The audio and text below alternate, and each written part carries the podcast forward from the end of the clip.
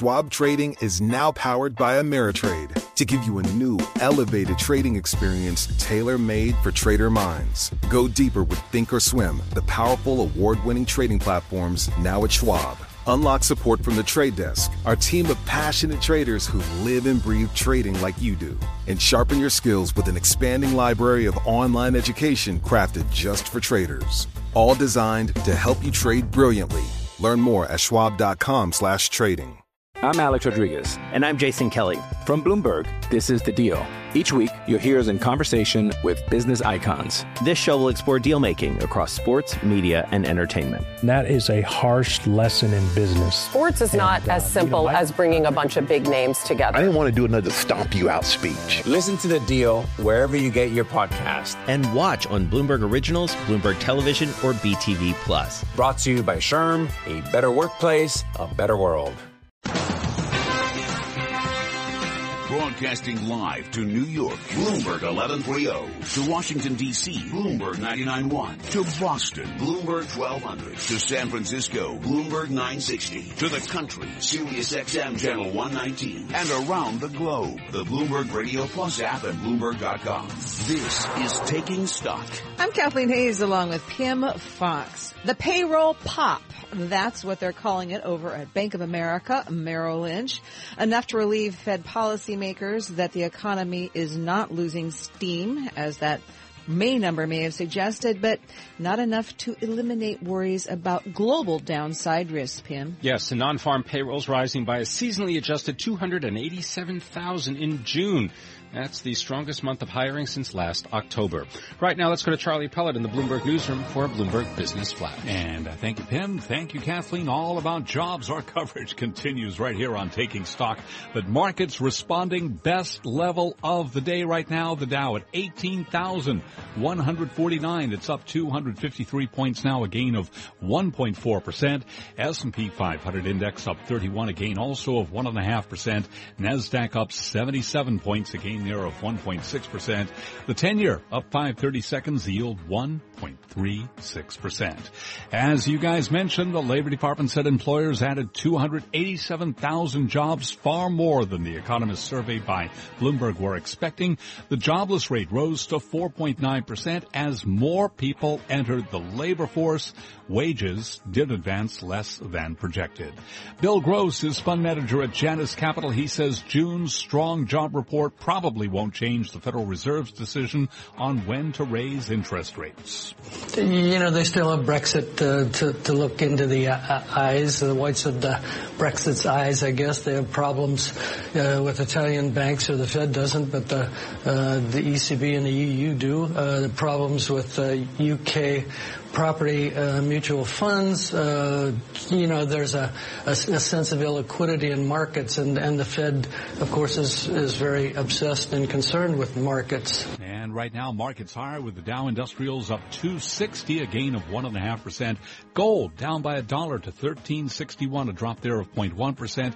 Crude oil holding above $45 a barrel, up 21 cents now, 45.36 on West Texas Intermediate, a gain of 0.5%. 232 on Wall Street. Now let's take a look at other news from around the world. Thank you, Charlie. From the Bloomberg Newsroom, I'm Ramy Inocencio. One of the suspected gunmen in an ambush that left five Dallas police officers dead has been identified as 25-year-old Micah Xavier Johnson. That's according to reporting in multiple media outlets. Johnson reportedly served in the Army Reserve as a carpentry and masonry specialist. He was killed by an explosive strapped to a police robot after hours of negotiating with police Three other suspects are being detained by police. Texas Attorney General Ken Paxton is calling the attack on Dallas police calculated. He told ABC News people should be on the lookout for potential copycats. People need to be on guard for potential attacks in other places and, and maybe here. So I think we're definitely on a, on a higher alert here and around the state. President Obama is in Poland where he commented on the shootings. What we do know is that there has been a vicious calculated and despicable attack on law enforcement. Police in Dallas were on duty during doing their jobs, keeping people safe during peaceful protests. Mr. Obama also called last night a wrenching reminder of the sacrifices law enforcement officers sometimes have to make. Five officers were killed and seven others were wounded. A judge in the George Washington Bridge lane closing case has ruled against providing access to Governor Christie's cell phone as part of pretrial preparation. The U.S. District Judge granted a motion by the law firm representing Christie's office to quash a subpoena by former allies Bill Baroni and Bridget Kelly. Global News 24 hours a day, powered by more than 2,600 journalists and analysts in more than 120 countries. From the Bloomberg Newsroom, I'm Ramy Inocencio. Charlie. And we thank you. And again, recapping, Dow Industrials up 261 points, a gain of 1.5%. S&P 500 index advancing 32 points, a gain there of 1.5%. I'm Charlie Pellet, and that's a Bloomberg Business Flash. You're listening to Taking Stock with Pimm Fox and Kathleen Hays on Bloomberg Radio. A tightening job market. It's put upward pressure on wage growth as employers compete for an ever smaller pool of available workers. Average hourly earnings for private sector workers rose by a modest two cents two cents in June to $25.61. That is up about 2.5% compared to a year earlier, but wages were up 2.5% compared, uh, matching the fastest annual growth rate since July 2009. Here to tell us what this means for markets and the economy, Ethan Harris, head of global economics, Bank of America, Merrill Lynch. Ethan Harris, thanks for being with us. So, uh, give us your impression of the uh, the wage uh, growth and what that would mean for GDP growth in the United States. Well, I think what we're seeing now is the beginnings of the end of the job recovery. In other words, the beginning of a period where workers get a little bit of negotiating power, wages start picking up a bit. Um, you know, we've been stuck at 2% wage growth for years now. Now we've moved up to about two and a half. I think it's going to take a couple more years of healthy jobs to get into more normal three and a half percent or so uh, wage uh, gains. But you know, I think we're finally there at that late stage of the cycle where workers uh, get a, uh, get a, in a more balanced uh, relationship with their employers. Um, this is good news for the economy. Um, it's telling you that there's been a real healing process here. It's taken a long time, but um, you know, Fed policy is working. It's just working very slowly. So basically, um, uh, Ethan, when you look at the, the trajectory of, of jobs growth, it was stronger at the end of 2015 by a good margin, and that's why the Fed, one of the reasons why they came in looking to hike rates four times this year. Um, by March, there was all the market uncertainty, right, and they, they cut back, but the, the pace of job growth has also lost momentum. This was mm-hmm. not a particularly strong, it wasn't such a weak quarter for jobs growth, but it's one of the least strong we've had in some time. How are you sure that there isn't a, a loss of momentum here that is going to be vulnerable to, as you point out in your, your note today, global downside risk. You say the Fed's yeah. going to be watching that. Well, I think if you look at broadly at the data in the last uh, few months, actually there's been a slight pickup overall. So the, I, you, I think you're right that uh, payrolls have slowed down fundamentally. I mean, they're now running at about 150,000 a month on average, and they were running well above 200. So there's been some loss of momentum there. I don't think that that was sustainable um, to be creating that number of jobs in an economy growing 2%. Uh, but if you look at the rest of the economy, you look at uh, better retail sales, uh, better uh, survey measures like the Purchasing Manager Survey.